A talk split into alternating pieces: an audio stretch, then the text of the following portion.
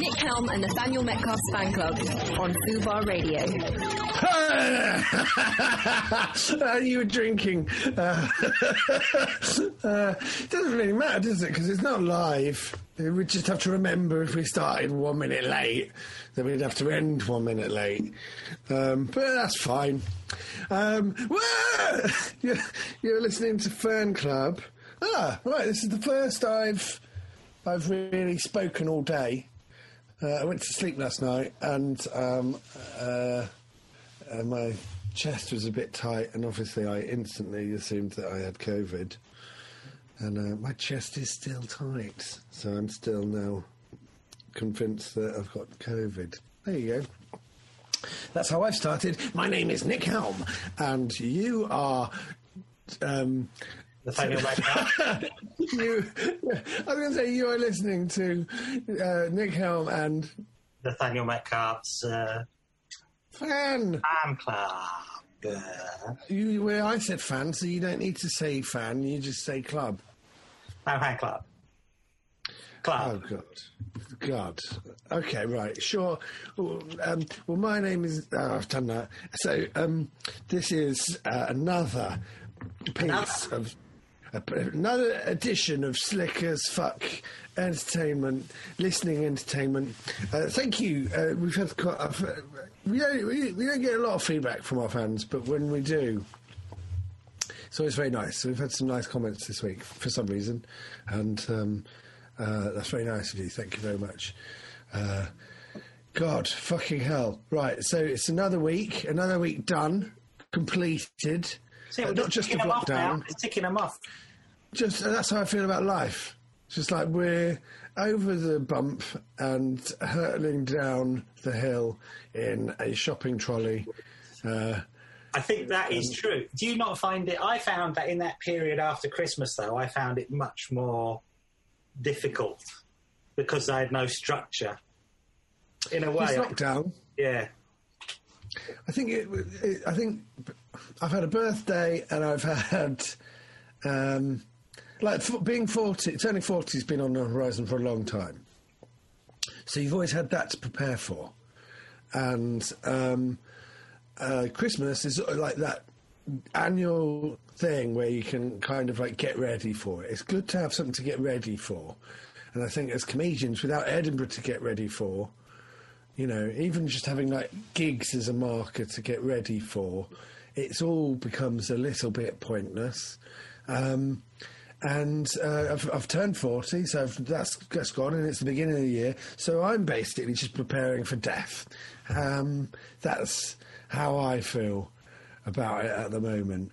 Um, yeah, I think that it's, it is weird. Also, I've um, I've uh, given up drinking uh, and I don't think about it in the week, but it certainly does take away that thing to aim for every day. Do you know what I mean? It Yeah. gets to a certain a certain point, a certain time of the day, you can have a drink, and then uh, life takes care of itself after that. You kind of pass out, and then you go, "That's the end of the day." I found that the lockdown weekends also feel differently, and I find that odd. There's no reason. This this lockdown, yeah, I feel like they've got a different flavour. I think it's weird that people. I don't think it's weird. I, I guess I sort of understand that people say lockdown. Oh, this third lockdown, but I see it as one endless lockdown. um, so I don't really. I, I'm not really differentiating it between um, that and that one and this one. I just feel like I've had enough by this point. I, I, I don't- I don't ever want to leave the flat again, but I do want to see my family, and I want the option of going to the pub or um, going to an actual shop or seeing someone in person. Do you know what I mean? It's like uh, um, it's just like, oh fuck this, fuck this now. Also, I do really miss going to the cinema. I know that we've sort of like, it must, it might might seem really trivial, but uh, and this might seem sort of like a side project. This show, it's kind of like, oh, we just talk about, you know. Uh, well, we meant to talk about pop culture, but we just talk about films every week. So it must seem. But I love films so much. They're probably my. Mm,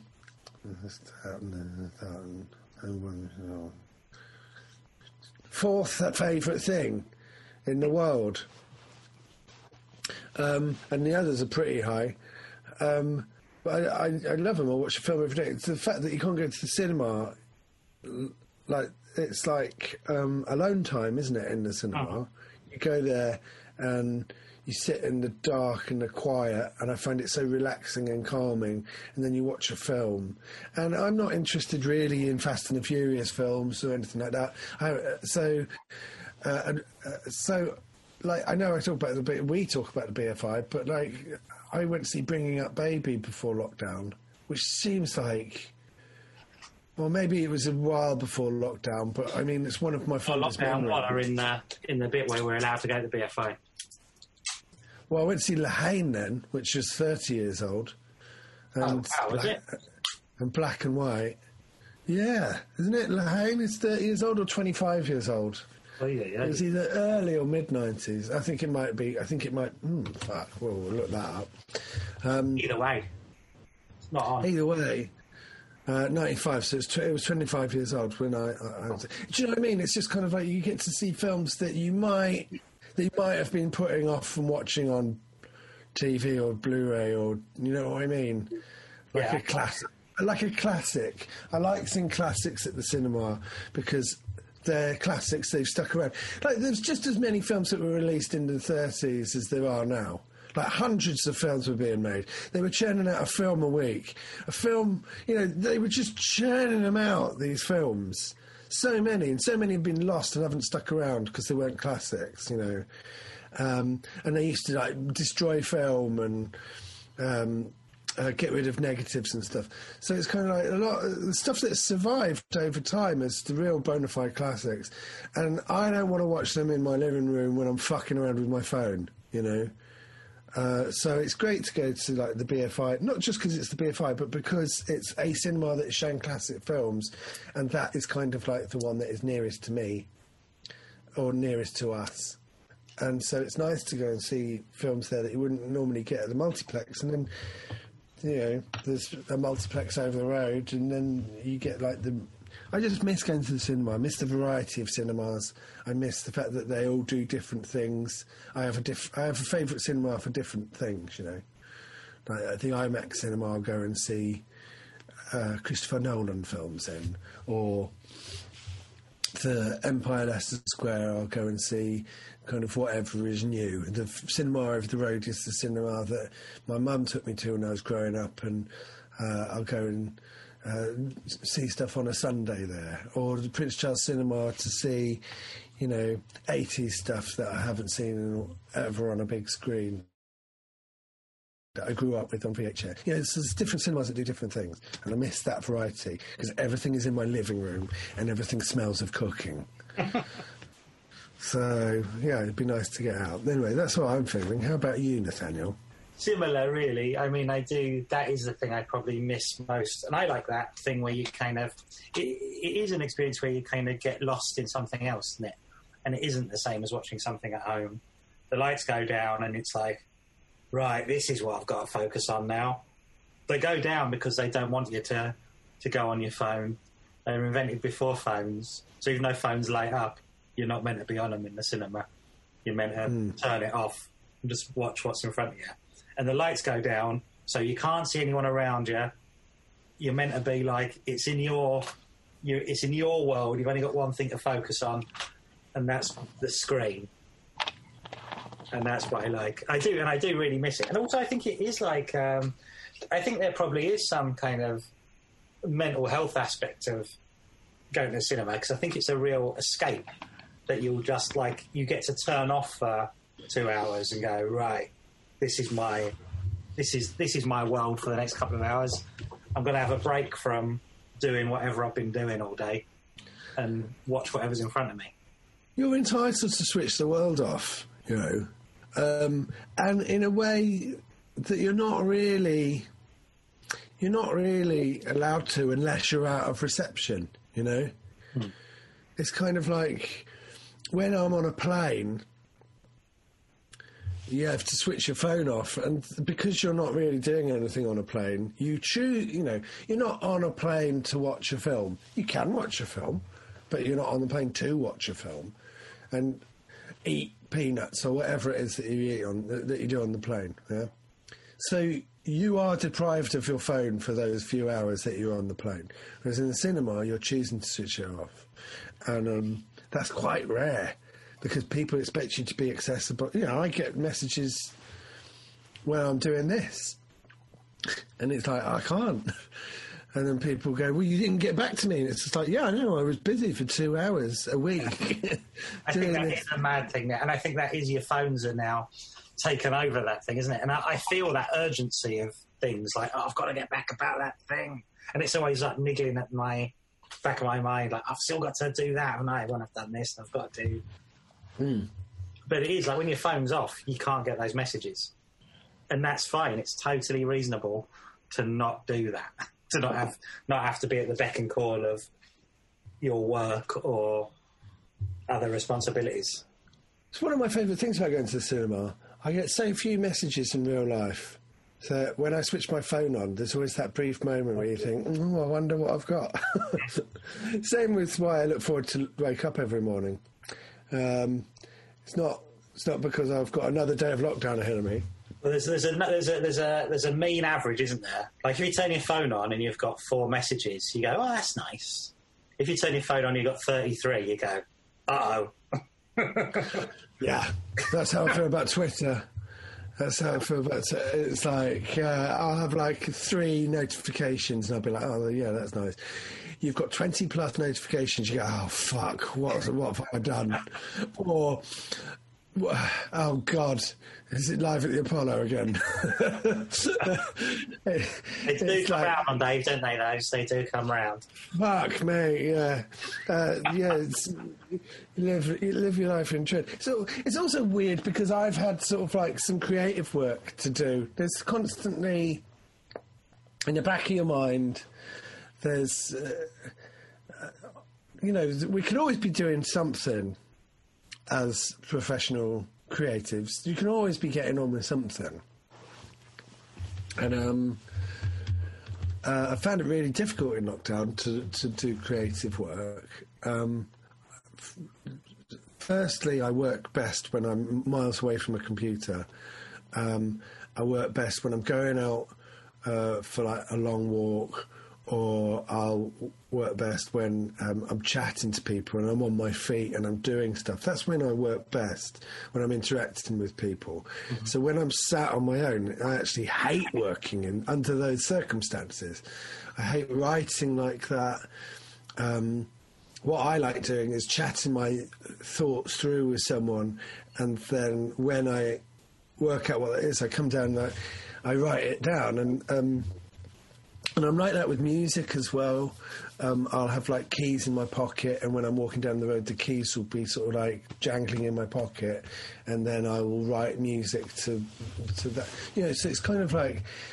Um, and I'm not saying that that's like a very unique thing. I'm just like saying that in lockdown, I've in the back of my head, I've had like, this low level, actually quite a high level stress and panic knowing that there are specific things that I should be writing and doing, and then just having this struggle with it, and then being able to put it off to the next day and the next day and the next day. And it's just like it's just, so the whole of lockdown. I've been stressed the whole time because I, uh, there's been work that I should be doing that I can't. I'm finding it very difficult to. The other the other thing that's getting in the way is you do think, what is the point? Mm. Are we? Are we? There's some level to it where you just think, are things going to be changed beyond all recognition by the time we get out? Yeah. And is there going to be a need for it? Um, I think it's I inter- it's interesting now as well because now we've kind of this is recorded a couple of days after we've just been given this roadmap to get out of lockdown, and there's various things opening up slowly between now, which is uh, towards the end of February, 24th of February, I think it's recording, and and uh, middle of June when everything's meant to kind of open up again and be fully open. And there's that funny thing about it that for the last year we've been given this kind of lots of like little bits of false hope and hope. And I've chatting to someone the other day, and I thought that in a funny way, I reckon um, even though it feels like the pandemic has probably been mishandled by the government in lots of ways. I think it's probably been a lot easier to deal with because we've been given these bits of false hope where it's saying, yeah, basically in July we're all going to get back to normal. Then we went back in, but it, I think it would have been much worse if Boris and Co. in March last year had said, basically we've got well over a year of this, and we're all just going to like, yeah, a whole year. Forget, forget about your Christmas. Forget about all your birthdays. Forget about any holidays you're going to have this year. Forget about all of it for at least a year like 15 months. Then I think if that had happened last March, we all would have lost our minds and we wouldn't have been able to cope with it. Um, no, we wouldn't have been able to cope with it, and we would have lost our minds. But I would, um, after we'd have got like used to the fact that we were in a bit of a lockdown, I think I probably would have preferred them to just say, "Oh, it's going to be over a year." Oh yeah, because, because yeah, because it's kind of like, oh, you're going to be able to see your family in a couple of weeks. Nah, you're not. Oh, you're going to, you know, aside from the fact that, um, that you know, I I miss my family. We all miss our families to some degree, but you know, I, miss my family. I've got parents traditionally that are older than me, and um, I want to spend as much time that I can with them, you know. Um, and then I've got a niece as well who got born just at the beginning of last, you know, when we first went into lockdown. And she's fucking huge now. And it's kind of like you've got this visual representation of how long we've been in lockdown, you know. Um, and so it's kind of like, I would have, I don't know, I mean, let's not go over what we all miss about lockdown, but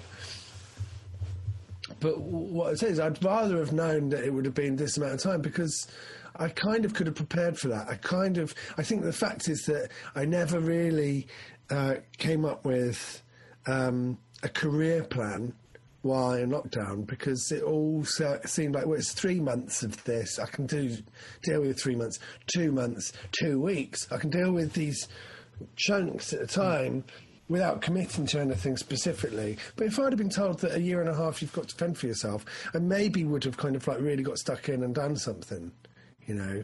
So I feel like that's been annoying, um, but also. Or came up with a, a plan a plan B for for a little bit, but I don't know.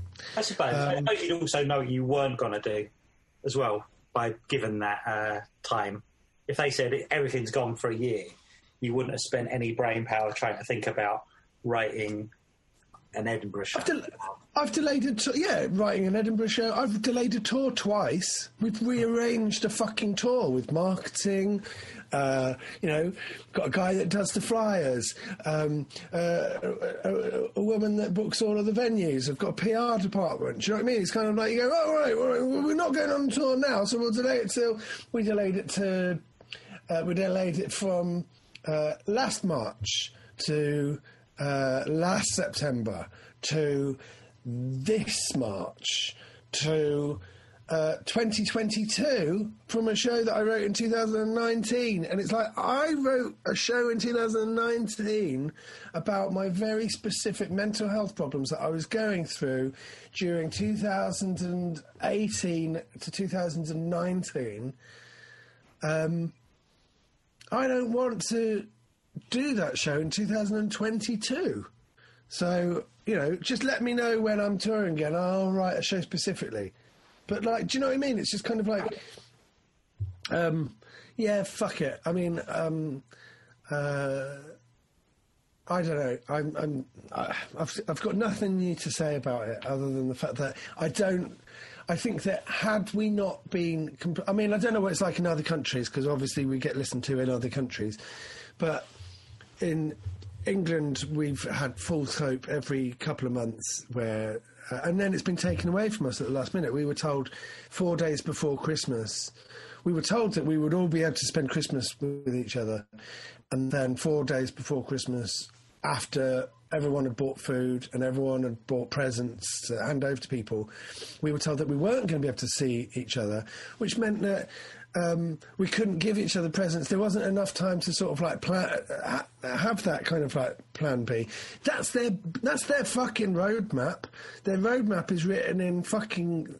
Uh, uh, it's fucking written in condensation in the middle of the in, from inside the car, and uh, it keeps fucking running off. Do you know what I mean? It's just kind of like so. The fact that they're saying that everything's going to be back to normal in July, it's just like I will fucking believe that when I fucking see it, mate.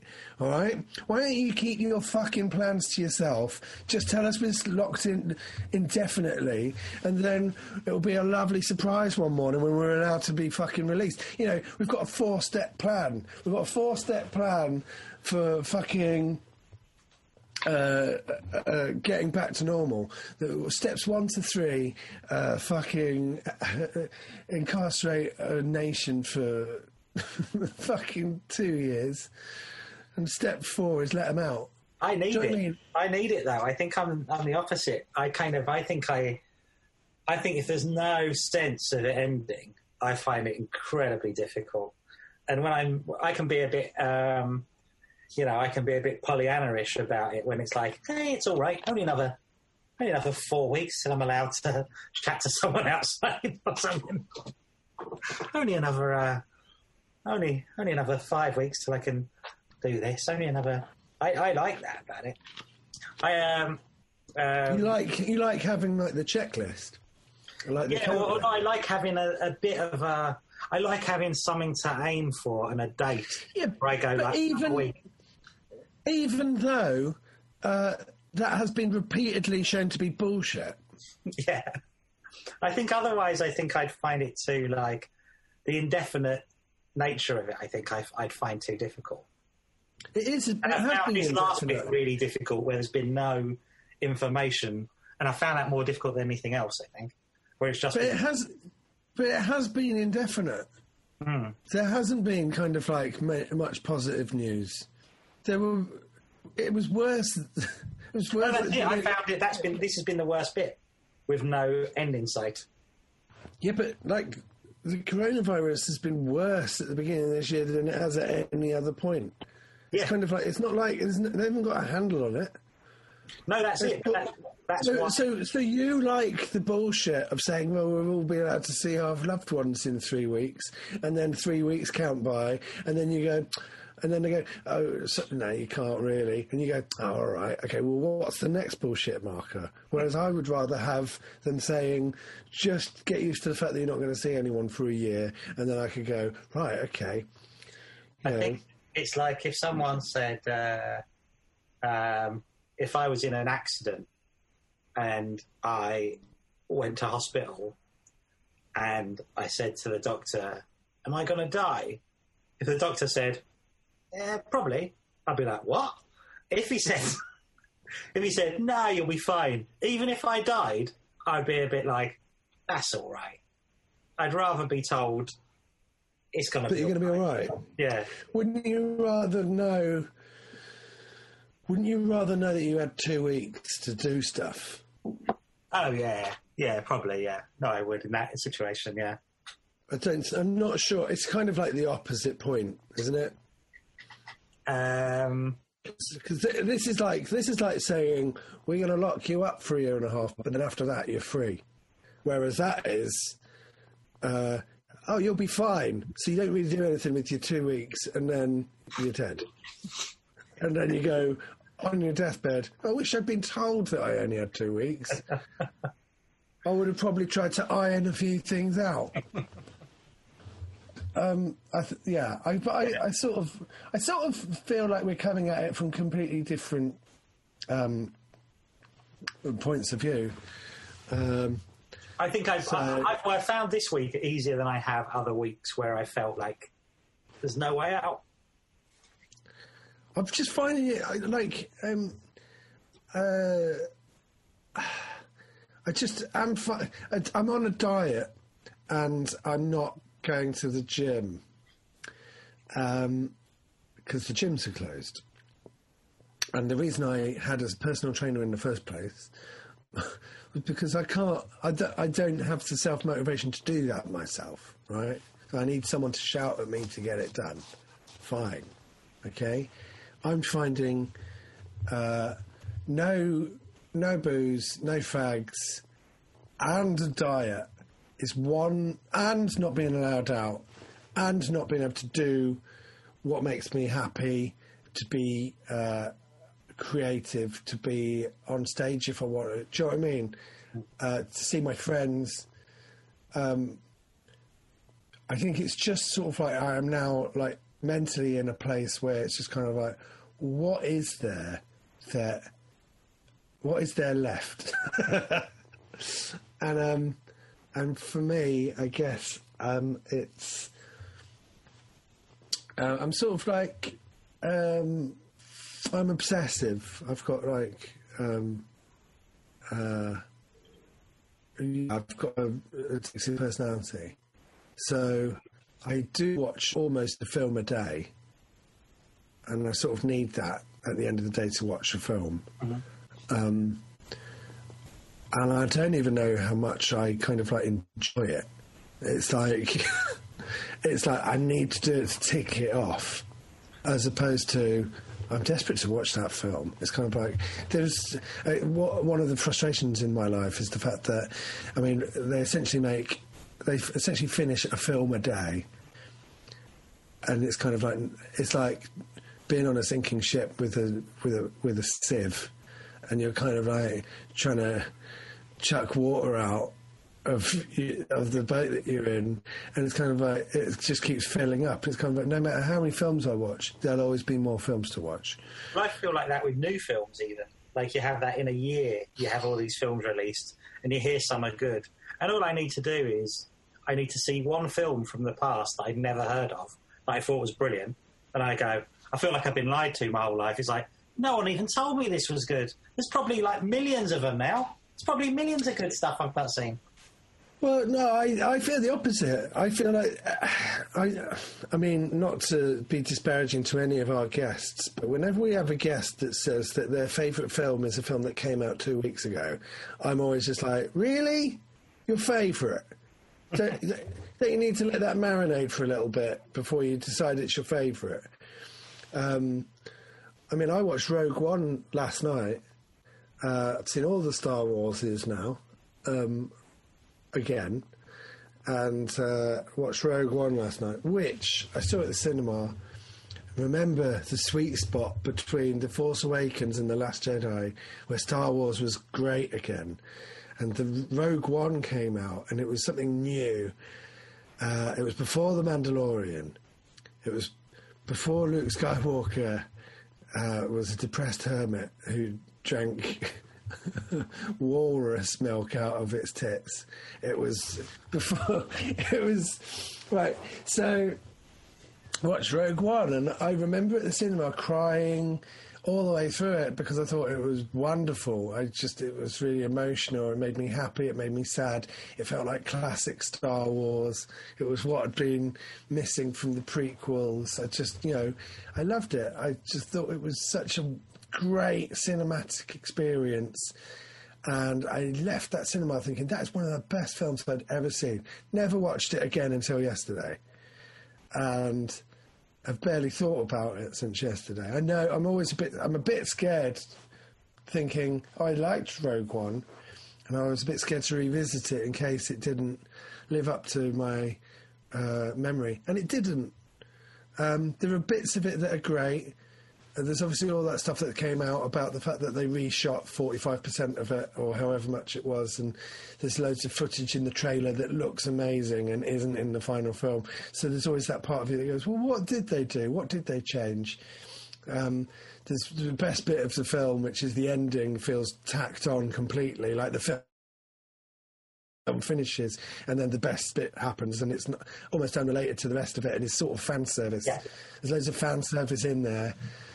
But I like the fact that Jimmy Smits is in it from the prequels, and it kind of like go, oh, good, they did something with that character, and they sort of, um, you know, even if it's just sort of like a cameo, um, uh, I always found it weird that Jimmy Smits was in Star Wars. You Me know, too. it was kind of like you haven't given him anything to do. He's literally uh, a background character, but he was like a staple of 90s TV. And then Jimmy Smits is there playing. Oh, that's Princess Leia's dad. Well, it- what is he gonna? Is he gonna do something? No, no. So you're probably going to get some sort of like uh, character actor that blends in. No, no, going to get Jimmy Smits. uh, he's like instantly recognisable, and he's just going to be kind of like turning up, and you're always going to think, "What's Jimmy Smits going to do next?" I think And, uh, nothing. uh, yeah, I, I think you're right in that I've got very fond memories of watching it. I watched it twice at the cinema, and both times I really thoroughly enjoyed it. But there, there are elements to it where I think, like, it is it is from a period of time that kind of made it quite special. I remember I saw it. I think the day after Carrie Fisher died, and and you have that bit at the end where she and you have all that. So I think actually there's lots of moments in it that were very poignant because of when it happened, and then you get these kind of moments where you go, "Oh yeah," and everyone has a bit of a yeah, and it's almost like the end shot almost makes people want to applaud or something. So you have Yeah. this quite a mass. That's a good sort of um, cinema experience, you know, of just this thing where all things have basically conspired, including bad, sad, tragic things, to make a film seem a bit more poignant than it might otherwise be. Well, it was the end of 2016, so we'd had a terrible year. Uh, when did Carrie Fisher die? Carrie Fisher died. Something, wasn't it? It was something like. Well, I went. To, I went to see it on Boxing Day. Hmm. So maybe, it, or maybe it was the day after Boxing Day. I think I think it was Boxing Day. Did Carrie Fisher die on Boxing Day? And I think that it was it was oh, she died on the twenty seventh. So maybe I saw it the week after Boxing Day, two thousand sixteen. Um, I I remember that she was dead. Oh no, maybe I saw it. on no, I saw me and my family go and see went to see a Star Wars film on Boxing Day every year. Um, so I think that maybe um, we went to see it on Boxing Day, and I was just remember when she died. I was kind of like Carrie Fisher had sort of like a very kind of like she was in some of the biggest films ever made, yet she wasn't in many films, and she, she wasn't predominantly known as a movie star. And Carrie Fisher, the person, felt felt like a different entity to Princess Leia. It's like I could watch Star Wars, but Carrie Fisher is more like Carrie Fisher when you see her in uh, when Harry Met Sally or uh, Blues Brothers than she is as Princess. Do you know what I mean? It's kind of like Princess Leia is its own is its own thing. I almost don't associate Carrie Fisher with Princess Leia. Uh, so it's really kind of it was poignant when she died and you knew that she was the number one movie in the international box office at that point. You know, there's kind of like a tribute to her in that film. It's kind of interesting. You watch it now, and uh, the CGI is terrible. And uh, uh, where it hasn't aged well on her or Peter Cushing, and you kind of like go, and now you've got deep fakes and stuff like that, and you kind of like go, well, there may have been a better way of doing it. Peter Cushing only looks like a cartoon of Peter Cushing. And it's kind of really weird. So also, um, there's two. There's one of my co-stars from Loaded, and one of my co-stars from Uncle. Both play uh, characters in uh, the Rogue One squadron. Um, and there's, this, there's, there's a couple of shots where they're stood next to each other, and I'm watching it going, I've worked with both of them. and it kind of like, it does, on a personal level, drag you out a little bit. But um, uh, we've got to play a song, but maybe we just talk about films for the next 25 minutes. I get these headaches. I get one every day. Nick Helm and Nathaniel Metcalfe's fan club on Fubar Radio. And we're back. Um, sorry, my girlfriend's just posted a horrific picture of me on Instagram, and uh, uh, that has stunned me silent. um, what are we talking about? We're talking about Rogue One. Um, yeah. Uh, what I think Rogue One was sort of promised to us as. I think it's a great. I think it's a great film. It might even be the best of the new Star Warses, but um, but I think that here. I always watch films, and I feel like I can fix them. It would be nice to be able to give to, to go right. That's a great first draft, guys. But this is what you need to do to make it better. Hmm. I think um, a lot of it's surprising that as well, isn't it? Or it is like it is fan service, and it's that oh, that's good. Like I, my my favourite Star Wars is Star Wars. It isn't Empire Strikes Back. My favourite one is the original Star Wars. And I think when, when a film like that kind of revisits it, or you see the same bits from different angles, or you see a sequence that takes place just before it, or that sort of, it, it's it kind of works for me on that level as well. And even things like, as someone who likes that Star Wars and is a big fan of Peter Cushing, when Peter Cushing shows up, you go, "What? Peter Cushing's in? Oh wow!" And yet, I think, like you say, I think it's the kind of thing that were I to revisit it, I think what I initially got as a bit of a "oh, brilliant," will kind of just be a fact of seeing a CGI head or whatever, and I'd probably be a bit more like, "oh, it's just like a." So it's like the initial the initial burst of like dopamine or something where you go, "Oh, great!" I think will have worn off if if I see it again. So I'm not that keen to watch it again. I, th- I think that's right. I think also it's kind of like um, when the reality actually kicks in after the second viewing, you're kind of like less. you- You've got to actually ju- um, judge it not on its spectacle but on its content. And we've had 40 years of watching Darth Vader say the same specific lines over and over again and the intonation of all of that. And he doesn't say a lot. So when he does speak, it sort of has an impact in the original trilogy. So when you see him in Rogue One the first time, you're like, "Oh my god, it's Darth Vader! Oh my god!" Your head is screaming, going, "It's Darth Vader! Oh my god!" And he's got like red lenses, like he did in the first film, and not in the sequels where they changed it to black. And oh my god, his costume looks incredible! Oh my god! Oh my god! Oh, hang on a minute! I better, I better stop screaming in my head so that I can listen to what's going on. And then you do, "Oh my god, he's talking! It's James Earl Jones! So he sounds a little bit older, but uh, still him. They've got him back to do it." Uh, And then, so you've done that the first time. Oh my god, it's Peter Cushing! Oh my god, he looks a little bit weird, but it's not. And when you actually have, all of the all of that dies down in your head, and you're rewatching it, you're just kind of like you've just basically got a scene where you've got Darth Vader chatting, and you're kind of go, I don't. I don't really need to have a scene where Darth Vader's standing around having a chat. And it's kind of like none of that dialogue really feels kind of like timeless. And then he has like a little pun at the end.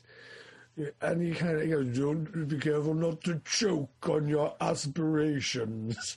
and you go, "Yeah, cool, cool," because you're choking him. Yeah, yeah. But when did Darth Vader turn into Joe Pasquale? Do you know what I mean? It's kind of like, um, so it's sort of. And I'm not saying it in a negative way. I'm just like saying that the second time you watch it, you're kind of like going, okay, so what have they actually done here? And I think that Rogue One was sort of promised to us as like a Dirty Dozen movie, or or um, I think what it kind of should have been should have been like Ocean's Eleven, where um, because I think I think the flaw with the film is it's it's got almost too much plot for it's got more plot in that film than the whole new trilogy did. You know, it's so complicated. There's so much going on, and it's very serious in tone. Even the comic relief, which is the robot, is kind of like subtle comic relief. It's it's not kind of like you've kind of like got to work at it to see the humour.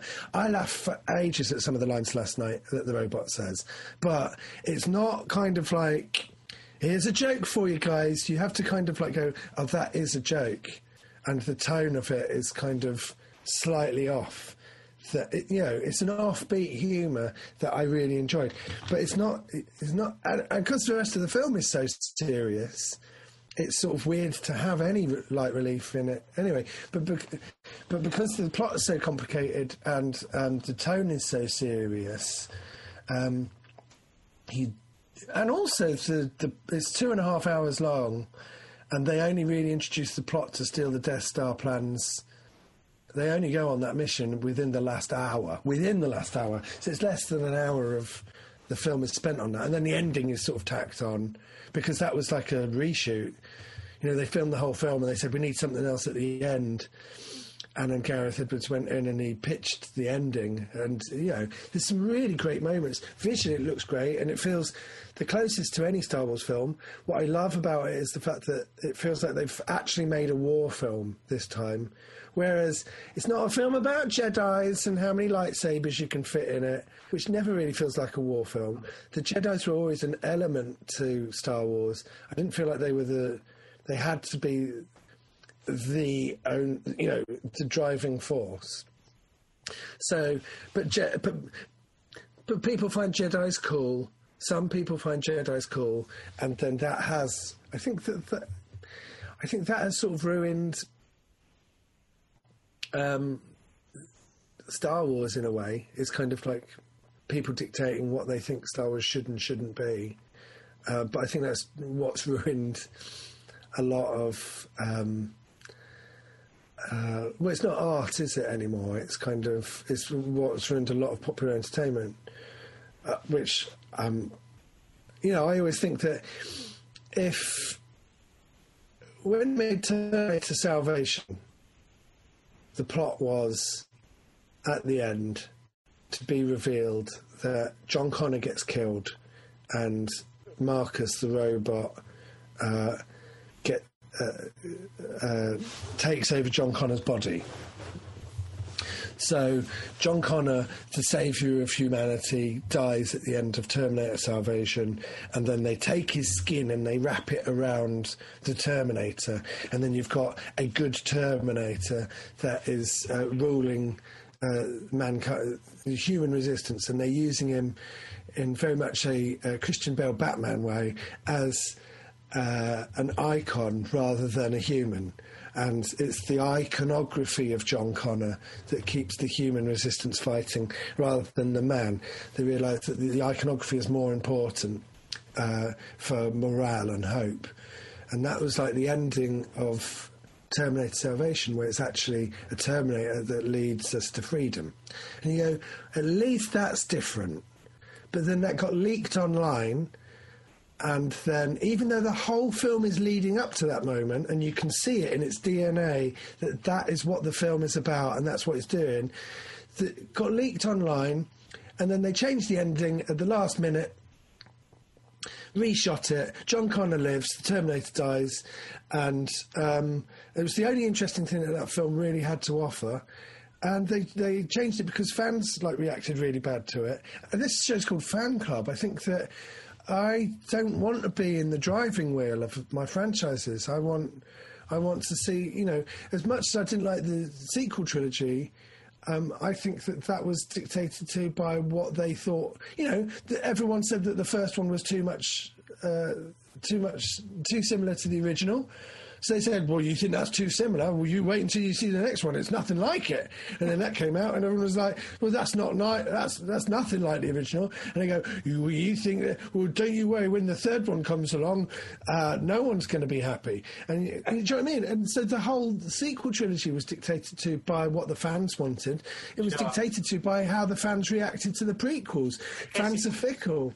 it's the legacy of uh, Harry Knowles, Ain't It Cool News, who who was right at the time to kind of say, watching all these comic book adaptations and saying, this is nothing like the comic books. And then suddenly they realised there was a power to that. And a lot of these movies they were making, people weren't bothering to watch because they're going, terrible. The Catwoman movie is a terrible film. Don't go and see it. And they realised we should listen to these fans and they can tell us. And then for a while, the film started to get better. And it's like, well, it's working. And now it's like they're too afraid to do anything that they feel is outside of what uh, um, a mass think. Like they're sort of built by committee a bit more now. Whereas you don't They're get built- someone they're built by they're built by international committee. Like everyone on the planet has got like a say so, and it's kind of like what? That's what happened with um, the- the Rise of Skywalker, which was kind of like, no, we hate the Last Jedi. No, we love the Last Jedi. And they were like, oh god, well let's make a film that people that like the Last Jedi and people that hate the Last Jedi. It's just kind of like, just make a fucking story and let people. You know, you've not done that once. All the fans uh, at the time hated the prequels. And then now there's been like this revisionist thing where people have gone, no, the prequels are actually quite good. They're still shit. They're, the, the, what, what, the, there are moments in the prequels that are quite good. There are moments in them that are some of the worst things I've ever seen. And also, um, but the thing that's different about the prequels and the sequels is the prequels are telling a story that is that's in, that's in the sand. They tell it badly, but Even but there's The a story. Is a reaction to people's reaction to the prequels. Because That's what I'm "Oh, saying." not like-" So they're the whole sequel trilogy is a reaction to the fans. And like, imagine if they were making, um, if the script for Back to the Future 2 got leaked when, you know, and people read it and said, well, we don't. Re-. It's kind of like, you've got to let the films be the films. You've got to let, you've got to let the people, you know. Um, uh, Highlander 2. Highlander 2 is a film where basically the Highlander wasn't a big hit, but it got a sequel. And so when they made Highlander 2, they were saying like, well, let's make a sequel for people that didn't like the original. And it's kind of like, why? Why are you, why are you doing that? You had your chance to win over an audience with the first film. You've got an audience now. Make a sequel for the people that liked the first film. Don't make a sequel for the people that are still going, yeah, but we're, what are immortals? By the end of the film, if they're still asking that, then you've done the fucking first film wrong. You fucked it. The people know. are going to go, oh, there's- a new Highlander film out. I didn't like the first one. You got to watch it? No. As I say, I didn't like the first one, so I'm probably not going to bother watching this one. Uh, With Highlander 2, they made a film that upset everyone that liked the first one and didn't win any new. Fa- you've just like you've absolutely fucked it. So, uh, but I, I, so Rogue One is this film where kind of like um, you don't love any. You don't love any of the characters. I think humour. I don't think that. I think the humour in the Last Jedi is awful and it, and it sinks the film. You can do what you like with the story. I don't mind Luke being a hermit on an island. I don't mind, you know, you kill off whoever you want if it's servicing the story, right? If that's, you know, um, I think there's a way of doing it and a way of not doing it. Uh, and I don't think that they succeeded in the correct way of doing it. But I don't have a problem. You tell the story you want to tell. But when you change the tone of the film and start a Star Wars joke, uh, start a Star Wars film with uh, Poe Dameron doing. Uh, uh, Oh yeah, I, I, I fucked your mum last night. Um, you kind of like go, what? What? What's what's that doing? And so you know, when you change characters beyond all recognition uh, between films that are set uh, chronologically over a weekend, you kind of like go, what? It's it, you know, that's so you can use humour as a comedian, you can use humour to really important, impactful, great effect. And I think Rogue One could have done with um, one clear story where the beginning of the f- first act is them putting a team together, second act is them going on a mission, and Yeah. third act is them in some sort of conflict where they all get killed off one by one. And you kind of like go, great, that's it. You need a campfire scene where someone says something funny and you get to know a little bit about them all. You know, make City Slickers only where everyone dies, you know? It's kind of like th- th- th- there's. It was kind of like a really simple thing where if you get us to love these characters and you put a bit of humour in there and, and, and make the story a little bit simple, uh, mo- you know, more simple, then the you've got more time. You know, it's kind of like they're constantly telling uh, bits of a story, um, and there's never any moment to just sort of like live in that kind of galaxy.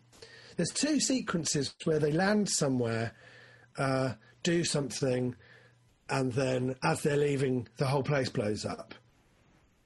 Uh, in actual fact, that happens three times, but on the third time, they don't leave, right? And they get blown up, right? Spoiler alert.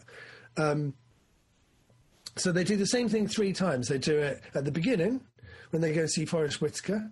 They do it in the middle when they go and see Mads Mikkelsen, and then they do it at the end, which is the, you go, you've done the same thing three times in this film. Uh, my Siri has been alerted. Um, you see, you've done the same thing three times in, in one film.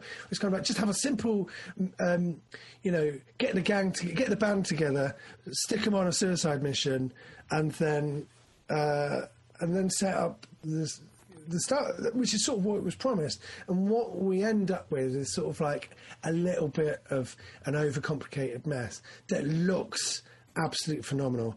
I mean, I thought The Last Jedi was a good looking film, but I just think that Rogue One is probably the best looking Star Wars film ever made. There is a weird bit in Rogue One where, and it's in the trailer as well, where they're in, they go through Canary Wharf tube station. Yeah, yeah, yeah. And, um, and if you know Canary Wharf tube station, they haven't really done a lot to disguise that it is Canary Wharf tube station. But that's a tube station that looks a bit futuristic anyway. And I can Well, know Canary Wharf.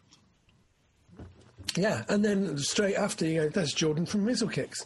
Do you know what I mean? It's like, it, uh, it, but I think that that's great. That's like in the, that's in the um, tradition of Star Wars. You know, they've got the Aztec temples from South America, and um, uh, that's where they filmed the original Star Wars films. And it's kind of like, yeah, and why would we build something that looks exactly like Canary Wharf if we could just film in Canary Wharf? I love the fact that it's Canary Wharf and you can see it. There is that bits in when you watch the um, Attack of the Clones uh, and Revenge of the Sith now. There's bits where they're running on absolutely nothing. There's no weight on the ground or anything. It's like a sort of. Um, it looks like you're watching a Hanna Barbera cartoon that's running at slightly the wrong speed of where Yogi Bear's walking or whatever. It's that Yeah. kind of. You have this like background moving at different a different rate to where they're walking, and it's like just have a floor. Just like put them on a floor. it's like they're on Yeah. travelators or something. It's, they just walk It's- really hard. It, it's mental because when you look at Phantom Menace, what was sort of really cutting edge was the fact that he only built the sets to head height and he finished the ceilings off later. Hmm. Which, when you look at a lot of old films, they used to do that all the time with matte paintings. Yeah. So all he's doing is their digital matte paintings. When you look at Attack of the Clones, it's basically like watching an episode of Knightmare. Where they're all just sort of like walking around on green screen, and you're like, and it's not even good green screen, and you're just kind of like, going, why? Why have you not given them a thing? Uh, like it's it's yeah it's it, it's it's shit. Um, that's uh, what can I say about that? It's shit. Um, I I really like I really like Rogue One, but I um, when it has to be judged on its own merits by the second or third time you watch it, I think um, it's it, it is flawed. But I think that I'd rather a film had too much story than a trilogy with no story. Yeah, uh, I and they're basically Oh, it sits really well in my mind, but I know like my mind is also niggling bits of it. Like you were saying, I can imagine it's not. There are bits of it that I loved first time round that I might be a bit more skeptical about now. I also think that it was a really great experience watching it at the cinema, and I haven't watched it since. Yeah. And that isn't that isn't hundred percent because I've been saving it as a memory. Yeah. It's been because I haven't fancied Yeah. watching it. And to be honest, um, I watched it yesterday because um, uh, I watched it yesterday because it was like, if we get this done by seven o'clock, we can watch something else later. It's and also having like a an fun afternoon experience- film. Having a fun experience at the cinema is is perfectly valid as well. Lots of people only ever see that film once and have probably had a Mm. really great time. That's not invalid. Loads of films, uh, the majority of films I've seen ever, I've seen once, and that's the experience of that film for me. So you know that's good. That's still good. It's still valid. Um, I'm, and I'm watching it uh, from a completist point of view. So we've watched that, uh, got Solo to watch, and I'm going to try and find the Ewoks movies and watch that Clone Wars uh, pilot that was a feature length pilot that released at the cinema. Yeah. But there you go. So I've, I think we got another few. Um, I don't think the Star Wars Holiday Special counts, but Uh, that's uh, that's unwatchable. Anyway, so uh, we're going to do a fan mail now. Uh, that hour has gone by pretty quick, hasn't it? has, it's not just it now, has. right? Not at all. Um, so, Uh, How do you for me feel? and you, how do you feel, listeners? right in. Uh, do you know what? If it's dragging, then you're welcome. You know, we're extending your life. lockdown. Oh, dear, dear Nick, excuse me. Dear Nick and Nat, how are you doing? I recently got into yoga and meditation. I really recommend it, especially right now with everything that's going on. What do you do to feel better during lockdown? Lucy. I've just started making uh, picture frames. I was going to ask you about that. Yeah, yeah, yeah. I think Yeah, this makes me feel better every week. I think uh, doing fan club always makes me feel better. Cheers, mate. I like, I like. uh, Do you know, I, I mean, um, yeah. I could always. We always end up talking. Well, not always. Sometimes we've got stuff to do, but we always end up talking longer. We talk to each other for two hours, and then Natalie joins in at the end, and then we always end up chatting for a bit longer. And if it was the real world, I would have visited you in a comic book shop or uh, or a cinema, or we'd have gone to the cinema and we'd have gone to the pub afterwards. And it's great to see you every week and to have those two hours where we've got this thing. Um, and then, yeah, I've been learning how to. I've spent so much money on picture frames. I've literally, I've got an addictive personality, so I'm framing stuff. I'm buying pictures of stuff that I love, and I'm framing them. I'm running out of wall space. And I bought these odd-shaped prints, and it was kind of like, okay, I'm going to have to spend money on getting some specific frames made.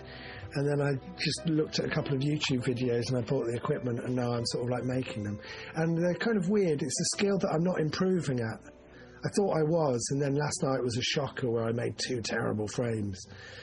Um, so it's a skill that you need to sort of like concentrate on fully while you're doing it. And I'm doing it without any electrical tools. So I've got like a mitre, which is where you is where you set stuff to um, do right angles and uh, 45 degree angles and stuff. I've got a mitre box that I'm using with a handsaw, so I'm doing it fairly kind of um, primitively, uh, and they're looking all right.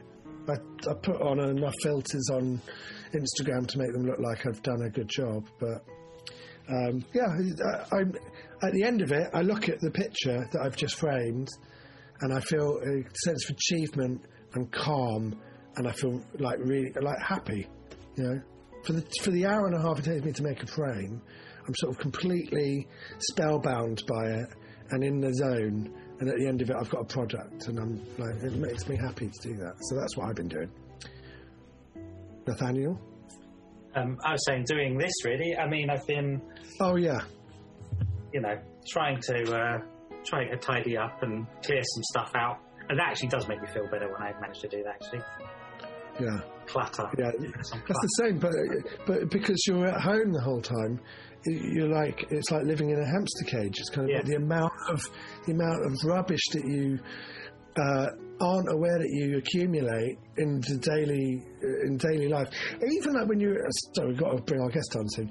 Um, but even when um, uh, you're you're a kid and you're living at your parents' house and you're being fed every day you know, this the rubbish that you accumulate just disappears.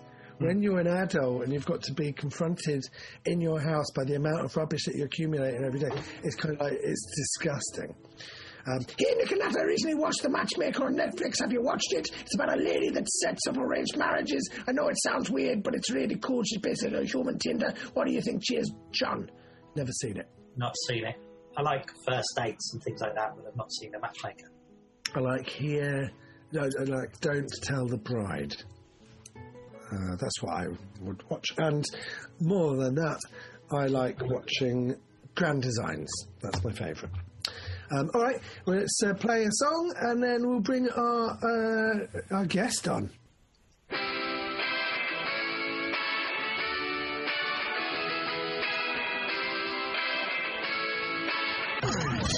Helm and Nathaniel Metcalfe's fan club on Fubar Radio. And we're back. We're back. We're back live. We're not live, but we're as live. And we're in uh, the studio. We're not in the studio. I'm in my uh, sp- uh, spare room, and Nat is in his uh, washroom. And uh, we're joined now uh, by impressionist extraordinaire, uh, Mr. Jon Culshaw. Hello. How are you doing? Very well, very well. Lovely to join you on the show today. Thanks for having me on. Thank you, for, th- thank you for coming on. I feel a little bit underdressed in terms of uh, my background today. I normally have so much going on on my walls, and I had to do a self-tape audition this week, so I had to take my stuff down. So I had a blank wall, and your background is incredible, John. Uh, you've got loads going on. I know there's a few there's, a few sort of old-fashioned mirrors and those little copper clocks that you get from emporiums, and um, different times of the year the sun sets and it goes. That you get a different reflection as the year passes. So that's the idea behind all that lot. Uh, do you do you collect mirrors? I because we I literally we were just talking about the fact that I am um, I have like an addictive personality where I collect picture frames. I've started making picture frames. I get obsessed about stuff. Uh, so do you collect mirrors? There's something quite interesting about some of them, some of them with a little copper hue and beveled edges and the sense of age. And the, the fact that they reflect the sunlight and capture different atmospheres. So uh, I, I don't know whether I'm a collector, but I've ended up with quite a few of them for, uh, for those sorts of purposes, you know, for the atmosphere setting purposes. They make you. They, they can also make your uh, room look bigger. Um, do you know what I mean? They, they give a sense of space as well. Yes, exactly. I remember uh, staying in a, a hotel in, in Luton in the late 90s.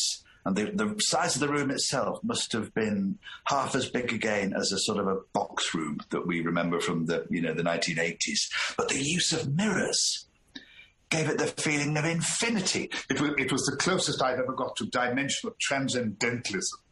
And it was in a Luton Travelodge in the late 90s, you know.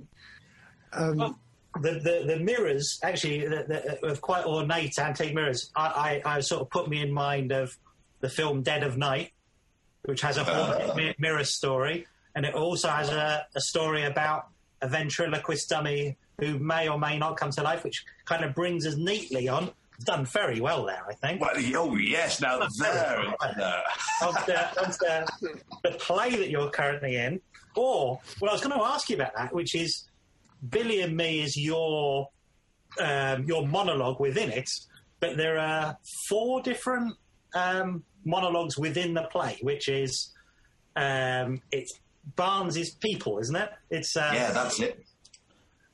Yeah, the writer, the writer Peter Barnes, he, he wrote these. Um, well, they, they were first broadcast about forty years ago on Radio Three. Um, Barnes's people, and then another set more Barnes's people, and um, writing these monologues. I suppose they're comparable in some ways to an Alan Bennett talking head. But I think Peter Barnes's writing was a little bit more unpredictable, um, a little more spiky in places, and where an Alan Bennett talking head might be played over several weeks, for example, um, these are just in the moment, in real time, uh, as if you're sitting there and uh, a half hour speech unfolding. It's written in that sort of way. Um, and yes, they, they ring true, perhaps even more so now than they did 40 years ago. I mean, it's scary to think. I saw. I've watched your one this morning, and I've watched uh, Matthew Kelly's one, uh, and I haven't had a chance to watch the others yet. Um, but it's scary, as you said that, because my brain immediately went, "No, no, I think it. I think they're from 1980." Because in my head, you go, "Oh yeah, I guess that is 40 years ago." Even though I'm born in 79, I sort of go, "That that seems incredible to think that these things I think of as still quite recent history are 40 years old." Yeah, that, I mean, time is really up to some tricks. The 1980s feels about, I don't know, 12 years ago. the year 2000 was 20 years ago. That just doesn't feel right at all. Uh, the, the tracks of time are being greased. Something's going on. Something's going on with space time, I'm sure. I think, um, but I think that's an interesting point. That's a good um, when you're saying it. They are different from something like Alan Bennett's Talking Heads because they are in the now, and the Matthew Kelly one is him at a graveside and he's talking to someone who's passed away, and so it does feel like it's in it is in real time. It has a dramatic reason for him to be speaking out loud, as does yours, which is you're a ventriloquist talking to your dummies. I say talking to or talking to yourself, and it has a nice element to it. 'cause It's sort of like I was saying, it, it's immediately reminiscent of something like Dead of Night, and you think it's and a very similar things happening, but it's not necessarily it's not horror. It's it's actually quite a positive uh, relationship he has talking to his various ventriloquist dummies. Yeah, it, it is very positive. It, it sort of brings to mind, you know, when we were kids, perhaps we had imaginary friends, or you'd talk to your teddy bear or action man or some other sort of action figure, your Spider Man figure. You'd give them this life, and it came from your own imagination. And this character in the play Billy and Me, uh, Michael Jennings, the ventriloquist, he's um, a seasoned entertainer, the old school pro. You know, he would have worked with Jimmy Tarbuck, Bob Monkhouse, Larry Grayson in his time. Um, and he's that kind of performer. Reading the script, it sort of brought to mind at times the likes of Spike Milligan, Peter Sellers. They're very spontaneous, very inventive, but they're also troubles. They have their demons in certain ways in certain places, and although they've dealt with them, sometimes they just have to keep their, you know, just be mindful to keep these things at bay. And the spontaneous, inventive humour and giving voice to the puppets sort of becomes his own distraction, his own counselling, his own therapy, just for those moments. And we watch it over that arc. The, the, the conversation just sort of becomes detached from its moorings, really, um, as he brings these characters to life. By Jove, it's more complex than I thought. Um, how did how did how did this how did this uh, come about? How did uh, obviously obviously materialised during lockdown? Yeah, um, yes, it was. We filmed them about, uh, I think it was three weeks ago now. Um, all of us separately, all on our own day. Um, the, me on the theatre uh, stage, five people out in, in the auditorium, which reminds me of many earlier gigs, you know, those sorts of nights. um, and it, I, I- I was invited to do it by the producer, David Morley, who a few years ago I'd done um, a, a radio play um, called uh, The Final Take, Bowie in the Studio, where I portrayed David Bowie at the time of the making of the Blackstar album. So I, I, knew um, I knew David Morley from that. And he got in touch saying, you know, there's this piece here, lots of ventriloquist dummies, different voices required. This could be right up your street. Do you fancy it? So uh, I just read it immediately and I could just see all of these different personas firing off in all sorts of directions. And yeah, it was intriguing, intriguing, especially being 40 years old. Yeah, do you see it as a period piece in that way? Do you think of it because it doesn't strike me? I mean, I suppose uh, ventriloquism is kind of like. I mean, we do have sort of brilliant ventriloquists now, but it does feel like a slightly something from a slightly earlier time.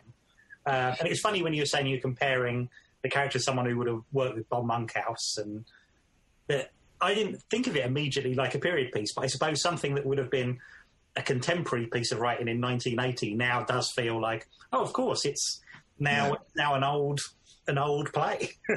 Yeah, exactly. We're, we're we're starting to see those differences, uh, things that feel perhaps quite recent to us. Now there are those elements where, oh yes, that, that is a period piece. That does part of that c- can lend itself to another era. Not not that so much as a Victorian one, for example, where everything's completely different, but these elements, which are different and yet quite similar to now, does make it a, a, a very fascinating piece. The 1980s are just on this borderline of becoming historic, and yet so much is so similar. Especially when you think about 1980, because that is kind of. Um, vaudeville was sort of still around in the 70s, where people like Groucho Marx and when did Charlie Chaplin die? I mean, it's kind of like it's it's the tail end of vaudeville, and eighties is kind of like this, or the early eighties is like a period in entertainment where people are trying to find their feeting to, in uh, to progress to the twenty first century, and then in the eighties, sort of like. Um, uh, entertainment industry changed so much in England and in America, uh, and styles changed so much in the 1980s. It was kind of like if it's 40 years ago, it was at the end of an era, or it's the end of um, a chapter in entertainment history and the beginning of another one. So when you think about ventriloquism, it is sort of, well, it was a vaudeville act, really. Yeah, yeah, ex- ex- exactly. And it had to become more inventive as, as time went on. I think that's led us to, you know, we see uh, Nina Conti now, who is so inventive and uh, incandescently creative, just turns it all around. And What she does is postmodern as well, isn't it? Yeah, it's, Yeah. it's exactly. Yeah. It's not. Yeah. Whereas I was sort of thinking that when I was a kid, I would still have on TV. You would have Ray Alan and Lord Charles, which is Mm-hmm. a traditional ventriloquist. That is not. It's not at all reinvented, and yet at the same time, you do have alternative comedy happening, and you're getting Yeah. the tail end Yeah. of this kind of growing up with the fairy tale end of this sort of Yeah. yes, vaudeville, yeah, and, and sort of variety acts who would have been on the bill um, in the 50s upwards, I guess. It's a funny time to have lived through now. You think think back on it, and such a Yeah. change. And to, to watch it happening. I suppose in the 70s, you know, come 1976, 1977, that was when music had its punk era. And I suppose from 1982 onwards, with you know the young ones and that alternative comedy, as it was called, comedy had its punk era then as well. So that, and so much of the 80s put in place and shaped the way we are now. There was certainly a before and after feel to it, wasn't there? Very much. so. But then you had, the, you had the young ones that were coexisting with uh, people like Russ Abbott. And I loved Russ Abbott.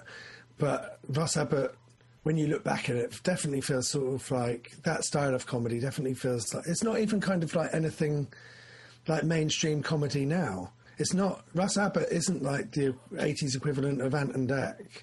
It's kind of, it feels so much like a hangover from the 70s. It's, yeah, it's. it's Hmm. I mean, if anything- and it, well, just one of the things that I'd never considered is that Keith Harris was a ventriloquist, but Rod Hull wasn't. Rod Hull had a puppet. No, sorry, I'm having like I'm, I'm having a moment. Oh well, Well, Matthew he- he Corbett. did. Matthew Corbett wasn't a ventriloquist. He was a puppet, a puppeteer because No, he no. didn't speak. Sooty could speak, you just couldn't hear it. So he was he was Right. he, was- he was doing it at a very low low volume, but he was he was. Well, yes, he had to go like that, didn't yeah. he? Yeah. What did you say, Sooty? Oh, you put pie on a sweep's face? oh, what have you done that for? Oh, dear, oh, dear, oh, dear. Um, Um, well, yes, Rod, Rod Hull and Emu down there was, um, as Michael Parkinson said, oh dear, that bloody bird, dear, oh dear, oh dear. That's a that's a really good Michael Parkinson. It, it's one of those, it, it, it's one of those, uh, since, uh, it, it's one of those where really the body language changes and, and the, the first question will start and it will sort of come in at, at this sort of rhythm. And at the end of the question, it might probably just slow down a little, perhaps to make the, to make the, to make the answer more, more prominent. I, I don't know. Billy Connolly who said on that clip where he says, "If that bird comes near me, I'll break your arm and his neck." Exactly. I think with, with Billy Connolly, it's one of those. Uh, such is his great energy. You only need to say the punchline, not the whole joke, and it's still just as funny. I needed somewhere to park my bike. That's all you need. you don't need the front of the gag. That bit will do fine. And the um, this monologue was originally uh, performed on Radio Four, and again, that's another funny idea to have. I was almost trying to imagine it. We we see it as like um, we've got the the visuals with it, but it's almost difficult to imagine it as a radio piece. I mean, I guess it would have had to be very obviously different voices and very obvious that the character is a ventriloquist going into it. And I almost I found it difficult to imagine it as a as a radio play. play. Yes, I'd, I'd love to hear how it was formatted. I've not actually heard that uh, that original one. I sort of came to it with a without any preconceptions. But yes, I wonder. The puppets would have had to be really, you know, standing out like, I suppose, the, the way it was done. Just sort of separating them out. One of them, you know, the little Billy character, like a mix between David Beckham and Del Boy. Uh, the, the, the army males are some sort of uh, a cross between Brigadier Lethbridge Stewart and somebody in the House of Lords. I don't know. But yes, in radio, I wonder how it was. Um, I, I must, yeah, I, mu- I must see exactly. It's how, cheating. Don't you think it's cheating if it's radio? If you can't see, if you can't see the work being done by a ventriloquist, you might as well just have two different people doing it. Yes, it was the the uh, you know educating Archie was ventriloquism on the radio, wasn't it? And uh, and I, I think um, the fellow once asked, you know, can you see my lips moving? And somebody answered him, only when Archie's speaking.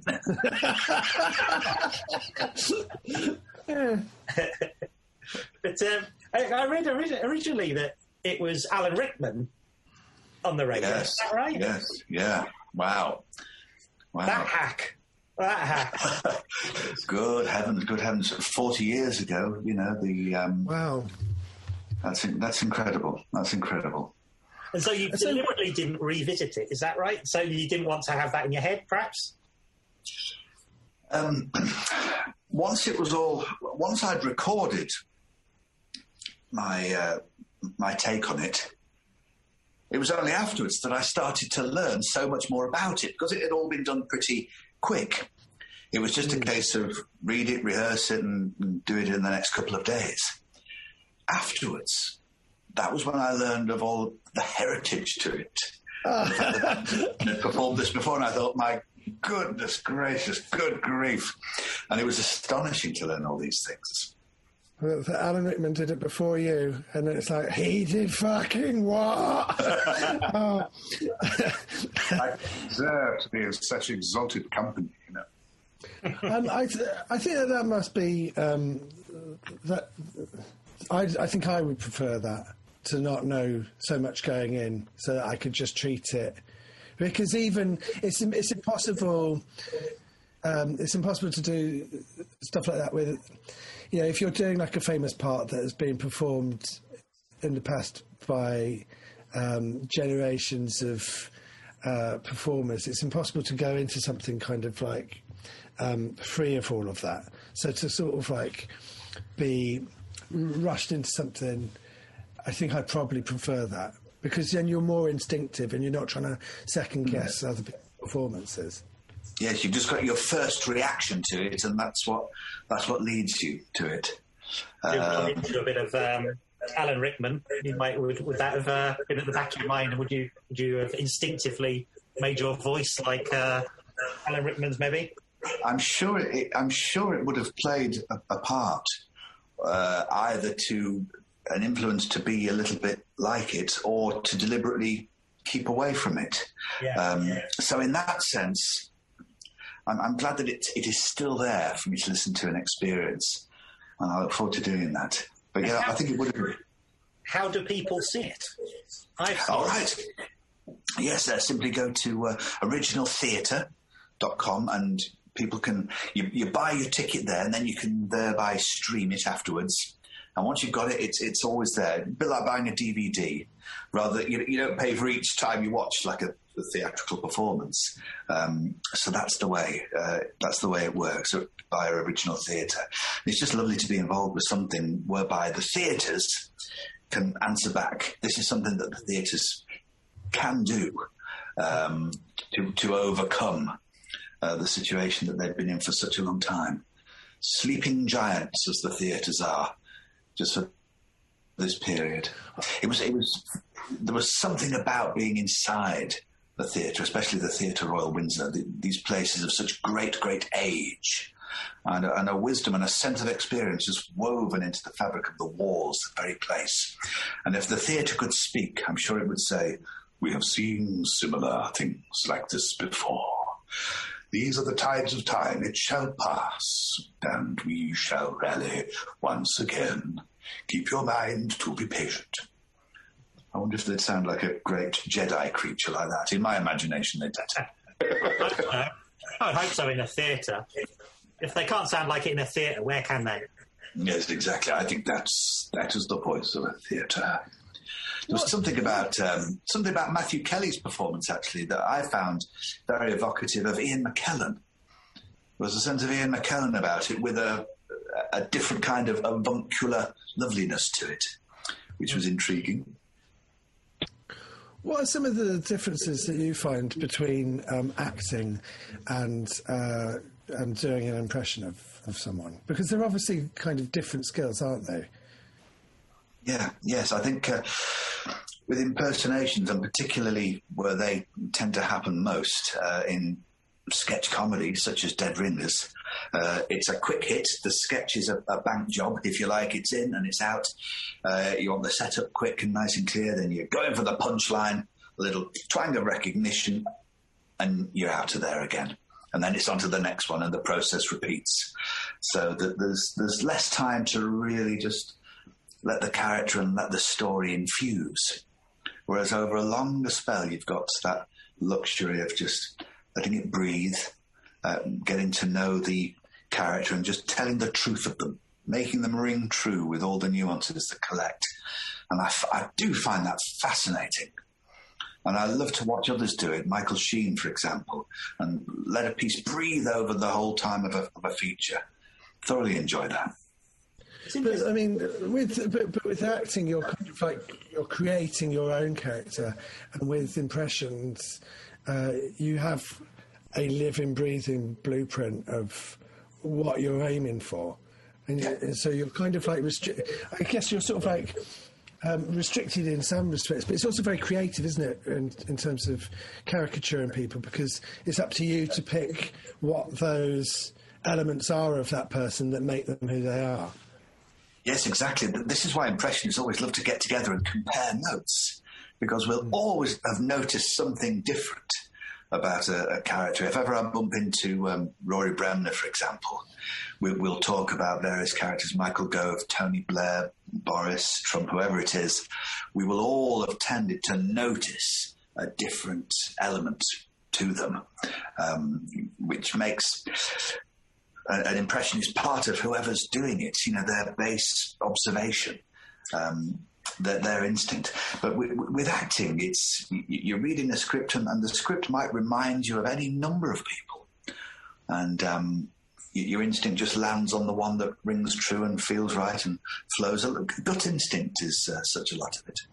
But it's interesting. Nick brought up caricature then, which I thought was an interesting way of thinking about it because when you're talking about, I've not heard the the Bowie uh, play you did, but that's interesting because you think, well, that's a real person and you're playing a real part.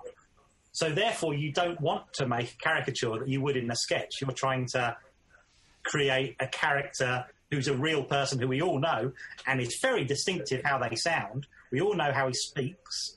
Um, and that's a that's a different thing again, right? So that's that's both acting and it's an impression but you're playing a character, right? So how does that differ? Yeah, that, that, that's the thing. It's still impressions, but once again, you're not aiming for the exaggeration. You're not aiming for a punchline. It's just very much more understated. And you're just letting the, the story and the moments guide you. And that's why it's so interesting portraying a character over a longer period. Um, and I remember um, first doing the the research for that uh, David Bowie play, and th- there was a fantastic documentary called Verbatim that was um, that was in the archive uh, somewhere, and this was Bowie just being interviewed and speaking in a in a very relaxed and um, a manner of giving all this recollection and uh, all of these. There was one lovely piece of wisdom that he said, which um, th- th- this was the first clip I looked at, and it was so lucky to see this one first because uh, it's a gorgeous piece of wisdom. And Bowie said, if you feel safe in the area that you're working in, you're probably not working in the right area. Always go a little further into the water than you feel you're capable of being in. Go a little bit out of your depth. And when you feel you're not, your feet aren't quite touching the bottom, then you're just in the right place to do something exciting, which was a gorgeous piece of wisdom. That's a really, really good David Bowie. I've not done that. For, I've not done it for a while. But yeah, it's um, it's uh, it's just that sort of way where you know talking about ideas and just letting that flow and just letting all of that come together. But there was a, a, a vibe to the musicians. I just bedded in with them, and we, we just found this groove really easily. and a little laughter that would come in like that, you know, as uh, as the ideas being contemplated. It oh, that, was a, that was a lovely space to occupy. It really also was. Difficult, right? Because I guess that's a thing where it's so close. We're so used to hearing impressions for the purpose of making us laugh. But to, to, to hear it and do, do, do you ever kind of accidentally, while you're doing it, have to stop yourself and feel like, oh, it is a little bit caricaturish now. I should pull back, or Yes, so, sometimes you know you you might end up do, doing that, and you might. I, I might. Um, you know, I might have been doing doing you know just go, going through a little bit of speech, and then no, no, I'm not going. No, don't go there. That's not where we want to be. Okay, back on back on track here. So yeah, you might just have to stop yourself. You can you can feel when the proportion of it is is wrong. It's interesting. I saw um, the Al Pacino movie Phil Spector at the weekend, and um, I don't know anything about Phil Spector um, except for the headlines and uh, and the music. But I don't know. I don't, I don't know what he sounded like, what um, he even really looked like.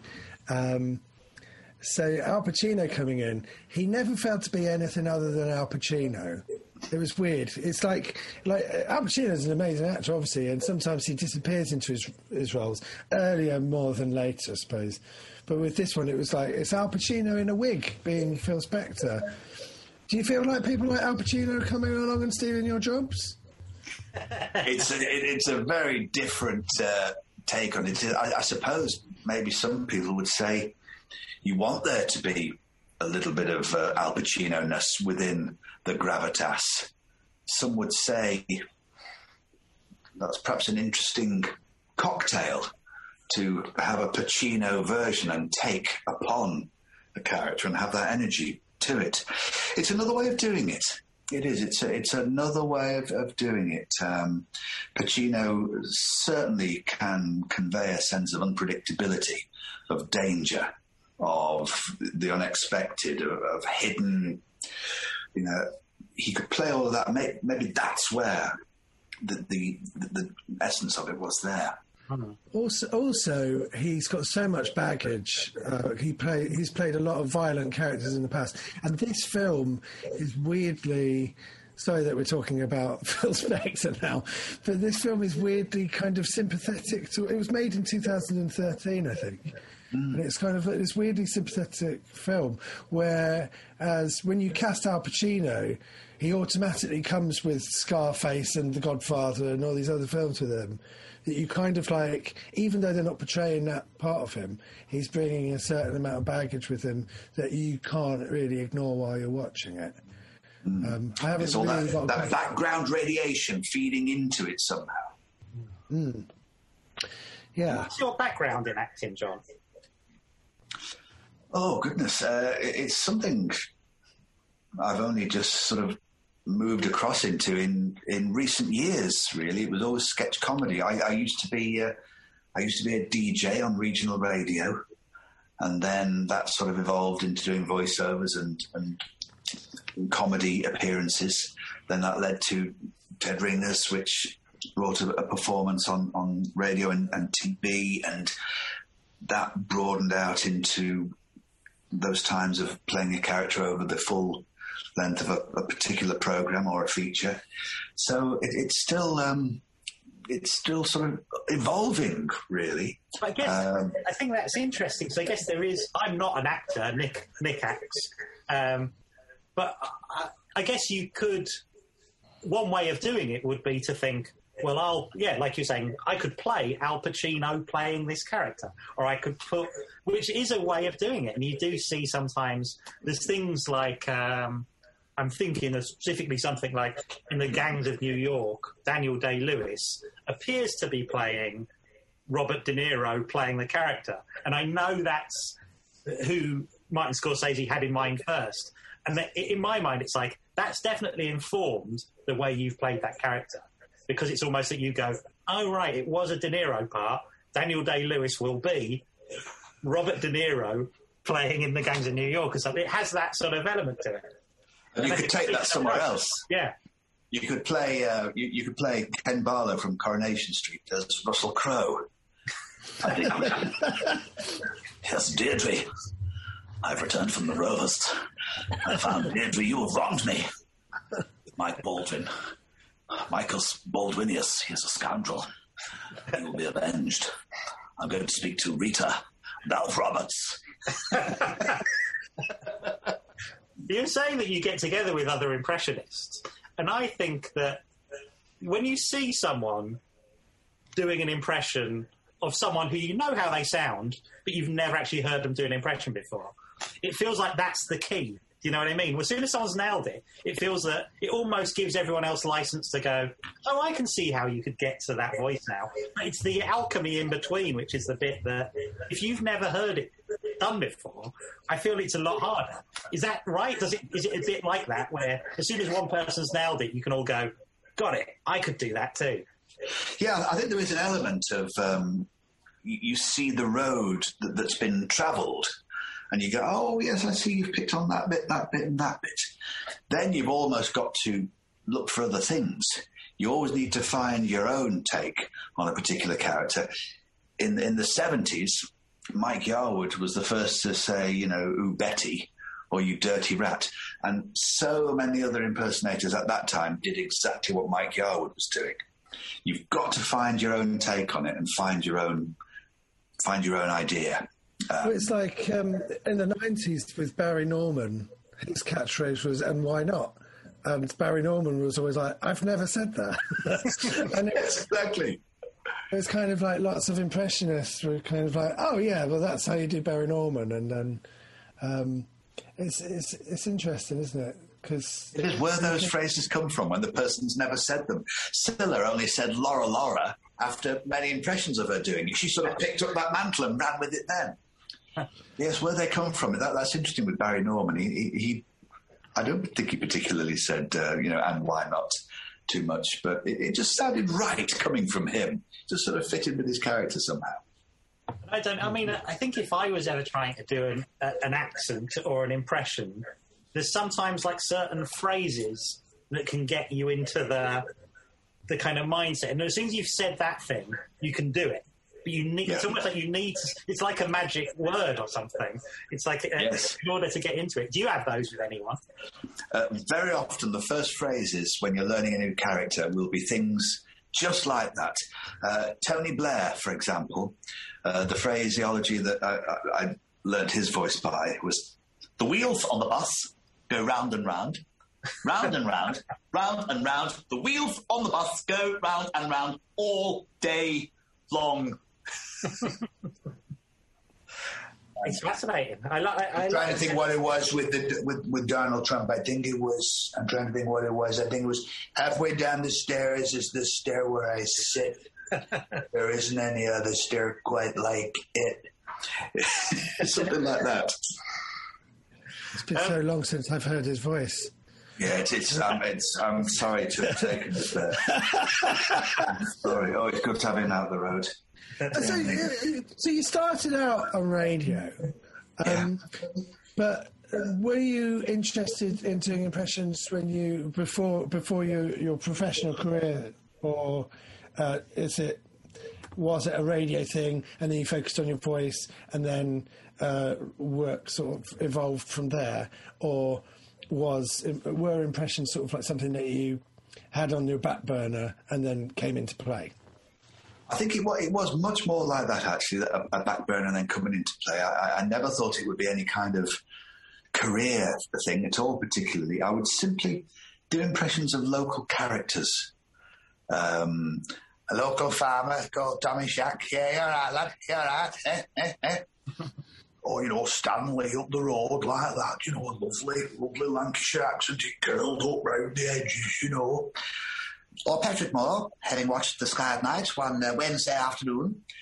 and I copied these people, and it would just make the family laugh around the dinner table, or it would just make people laugh at school. Um, and it just seemed to be rather a pleasant thing. Years later, I volunteered at the local hospital radio station, and doing a doing a two hour show on a Sunday night, it was quite a nice little party trick at times to just sprinkle in a Frank Bruno or a or a Bob Geldof. Um, and that's where it started to come along. And I, I was working at Viking Radio in Hull in about 1990. And I think I read the weather as uh, Frank Bruno said, the very strong westerly wind persisting, a lot of heavy showers. So, mind how you go out there, wicked. and uh, wicked. The receptionist, Anne Marie, said, Never mind, in this beautiful Hull accent, never mind, you know, talking in between Madonna records. Why don't you make them voices your job? Why don't you do it then? And I was 21 at the time, and I thought, okay, maybe I'll give this a try. And one of the fellows um, in the advertising department, a chap called Paul Sather, he used to write copy for the commercials. He used to write the adverts, but he could also churn out a few nice little gags. So uh, he and I in a pub one day, or, or, over a couple of days, wrote a little three-minute routine, and I thought I'll, I'll get out there and I'll, I'll, try this out. I'll try this out, and that was where I sort of focused on. Right, okay, I'll, I'll do voices. I'll try and be like um, Bobby Davro or Mike Yarwood or Rory Bremner, who was just starting to establish very strongly then. Um, and that, that was how everything played out. But to start with, as you were describing, it was just for a bit of fun, really, just for a bit of merriment. No more thought to it than that. And how how long does it take to? Um, I've been watching Who Wants to Be a Millionaire repeats on the Sony channel for the majority of lockdown. I think I've seen every episode of Chris Tarrant doing Who Wants to Be a Millionaire, and I got stuck talking like Chris Tarrant for two days straight. Um, but it took it took a while. To, it took a while to get to um, uh, peak Tarrant. You know, I didn't get there straight away. How long did it take you to um, to to to like chisel away at it until you're unmistakably that character? And I want to hear a bit of your. Uh, I want to hear a bit of your Pete Tarrant now. I'm, I'm, not doing it. I'm not doing. No, no. That would be like uh, doing an impression of Robert De Niro to Robert De Niro. I'm not going to do it. but, um, but like, it, it's like. Um, also, do you ever get to a point where you're doing, you know, you've got to change gears, and so it takes you a couple of moments to go like, oh, hang on a minute, I can't do the voice. How do you do that voice again? Because you slipped into Frank Bruno really easily just then, and uh, and David Bowie. So once you've obviously it takes a while to get to that. To, to find the voice and to get to that voice, how easy is it to just slip into that voice again? Now, once you've worked it out, if you really know them well and you've been doing them for years, such as such as Bruno or, um, or or, other characters, then pretty quickly you can get them. They're all in the back of your neck. And I visualise the process as uh, do you remember those films of the 1950s and those telephone operators where they plug in the little wires right. into little compartments, and it's just you click something clicks in your mindset. And it's Frank Bruno, or another one might be Chris Eubank, or maybe uh, Pete Tarrant is uh, somewhere over here. okay, you don't have to play this question. Um, or, okay, tone it down a little bit, a few little all nuances, and then Ricky Gervais might appear. Okay. Uh, once you get to know them, they're in there quick. But newer ones, you might just have to stop just whilst they're establishing and give them a bit, a bit of a run, give them a practice. Joe Biden, I'd probably just have to stop and think of for a moment. But then you get it. I'm re- I feel real good about where we are. You have a great guy in charge of the United Kingdom. I enjoyed my phone call talking to the great man running the United Kingdom. Sure was great talking to Marcus Rashford. he's some, he's like a, a, Wild West character, um, Joe Biden. Like you know, one of the goodies in a Wild West classic. Do you think of then? Could you compare it with when you hear a voice, a new voice? That you think I'm going to have to do it, like Joe Biden or something like I need to I need to have this one in my arsenal. Is it is it even a case of well, who does he sound like that I can? Is it that, and then you alter it that way, or is it is it? Yeah. Very, very often, it, it is exactly that. Uh, who do they sound like? Who do they sound like? That sort of gets you into the right ballpark. Mm. That sort of gets you into the right county. Yeah. Uh, and then you get into much more of a observing forensic mode. where you're watching interviews over and over again. You're watching the YouTube uh, clips, and you're just letting it really flow into your subconscious. A little bit of listen and repeat, listen and repeat. It's like trying to learn a new language. And then you've got to know when to leave it alone. You've got to know when to leave it and just let your subconscious have it soak in a bit. And then over a week or so, or two weeks, you should have a start on it. Then once you start to work it on uh, dead ringers or something, it'll infuse even more. When you listen back to the episode and you hear yourself doing it and you think, oh, I'll just retune that, a bit less of that, a bit more of this, you get another step forward. And, and they fashion over time until, you, until they really sit there. Do you ever look back on stuff and go, that doesn't sound anything like them anymore? And you know, you can see that you've improved. Oh yeah, yeah. I, I think with all with all of them, um, when I first did William Hague, for example, that was about 1997, 1998, and I did that uh, phone call with Steve Penk, where I'd learnt William Hague as a voice, and he did his comedy phone calls and said, "Well, well, let's phone Downing Street." And I listened back to that, and my my William Hague then was uh, somewhere around here, and uh, it was uh, sort of the start of it, the makings of it. Uh, but listening to uh, William Hague now, and having uh, done it for many years, uh, you're aware of many more wavelengths and different uh, parts of the tone that you can exaggerate. But also, See- people's voices change as well, don't they? People get older and they Yeah. usually go down a couple of uh, octaves or something, or they their voices themselves change a bit. People have to keep Yeah, they do. that too. They do, they do, they do. With, with Big Finish Productions, I do a fair few of the um, Doctor Who audio dramas, and I play the Brigadier um, with with Big Finish. And the 1970s Brigadier, Doctor, wait, no, I do not propose to ignore the matter. Yes, I put my best hand to it. Uh, Doctor Benton, Captain Yates.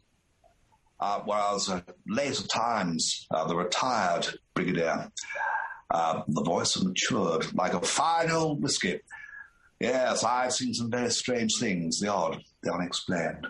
So they really do. Ronnie Corbett's voice was a wonderful example of that. yeah, that kind of, uh, you might sort of imagine, you know, in the early days of the two Ronnies, sitting in the chair. I just squeezed a canary into my gin. uh, whereas later, later he was much more Wiltshire farm fruits and maturing like a fine old whiskey. That that's interesting to watch voices do that over the over the decades. Um, it's interesting you bring up Doctor Who there because that was one of your choices as we gave you as one of the things you were a big fan of, which isn't which isn't a great surprise. Um, I, I always thought it's quite impressive that you managed to get uh, a Tom Baker Doctor Who to appear in what was essentially a satirical uh, TV and radio series. Um, uh, Twenty years after Tom Baker was Doctor Who. so you go, you've you've definitely shoehorned that in. You wanted that in the show, right? I, I always wanted to. You, you, you take on the voice of Tom Baker and you have such a booming and great, powerful eccentricity that if you exaggerate that and it takes you into this beautifully uh, absurd comic universe, uh, a, a beautiful exaggeration, And juxtaposing that with a taxi office or a bingo hall, it's just a beautiful clash of universes. Um, my favourite ever Tom Baker call was to a, a bingo hall. and I, I think the call went. Uh, The, the name of the place was the Cosmos Bingo Hall, so that's irresistible for a start. Hello, is that the Cosmos Bingo Hall? Yes, love. Excellent. Which part of the Cosmos? Eccles. Eccles, love. That's one of the things I think that something like Doctor Who works well, though, right? Because it's taking an alien character and putting them in something quite mundane. So that's that's almost that's actually what the series is like in a lot of ways. Or Yes, yes. Yes, the Doctor just wanders, wanders into these things which can sometimes be very ordinary, just like we would see every day, and, and sometimes He might be meeting the Moxx of Balhoon. All, all syllables sound great when announced by Tom Baker. well, I saw at the weekend you were on Celebrity Mastermind doing oh, Jon Oh, yes. Pertwee, Jon Pertwee Doctor Who episodes as your specialist subject. Whereas I would immediately think, well, I would have thought he was more of a Tom Baker man. But is is that? Well, indeed, yeah. The, the Pertwee era was the first one that I ever watched when I was very young, and, and that just got me into the show in a way that was was going to last forever. And uh, the, the memories uh, stay with you. Uh, voice, very uh, a wonderful, sharp resonance as well. I have reversed the polarity of the neutron flow, so the TARDIS should be free of the force field now. Uh, deep, crisp resonance and uh, an avuncular manner. I would have thought the easiest way to get into uh, Jon Pertwee would be Wurzel Gummidge. Would almost be uh, kind of uh, your go-to impression of the uh, of, of thirty years ago, probably. It might be, it might be, it might be. I once saw Jon Pertwee's one man show in Preston in 1993 at the Charter Theatre, and he told a story about where the voice of um, Wurzel Gummidge came from. And I based it on uh, I based it on a postman. You know, that uh, there was a house that uh, uh, very high on a hill, around about hundred yards, and um, it would have taken a great deal of effort to get up there. But the, the postman, in his perspicacity, said, I ain't going all the way up there. I'm just going to leave the post down here. He can get it himself when he likes, so he can, sir. that was where Wurzel came from. It was a, a, a postman who couldn't be bothered going all the way up the hill to deliver the letter. Is there because my my Doctor Who was Peter Davison, Yeah. right? And um, and there's been other Doctor Who's, but he will for like Roger Moore is my James Bond, and Peter Davison. But I would imagine someone like Doctor uh, Peter Davison is quite a hard person to do an impression of. Um, is there anyone that you've given up on? I think David Cameron was so bland and anodyne that you know you think, oh, let's. You just have to have it in a functional way, because you know when someone is the prime minister, they have to appear in the show somewhere. Um, this is why I think Duncan Wisbey is so so good. He did Cameron in uh, Dead Ringers, and where you know many of us would have been scratching our heads with Cameron a little bit, you know, just because of that, that anodyne blandness and you know, nothing more than generic posh, really, and that's that's kind of it. Duncan found this sort of a, a slither, a sort of he just found this tone to it, which was oh yes that that, and the audience responded to it. Not only did he just have the generic posh, he also found this way of uh, the sense of him not wanting to be there, say the interview very quickly, and then go away. He just sort of dialed up a sense of entitlement and uh, all these other elements. And um, you don't always find those things. But Duncan certainly got it with, with, with uh, David Cameron. Also with David Davis, who became the Brexit Bulldog. Yeah. Um, that takes a skill to find those. I remember doing Peter Davison in the audiobook of The Five Doctors. And Peter Davison, yes. Quite breathy. I am Lord President, am I not? You'll obey my commands. That's how it sounded in 1983 when in The Five Doctors. I have uh, with something like Dead Ringers.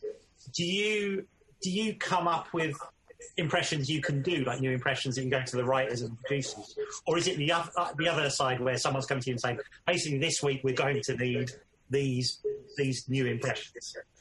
Yeah, it's a, it's a bit of each uh, because it's a topical show. Um, usually about three days before each episode, um, Bill Dare will send an email around giving a list of names that we might need, um, which we'll then go off and we'll have a look at and try to get them into some sort of shape, uh, and then.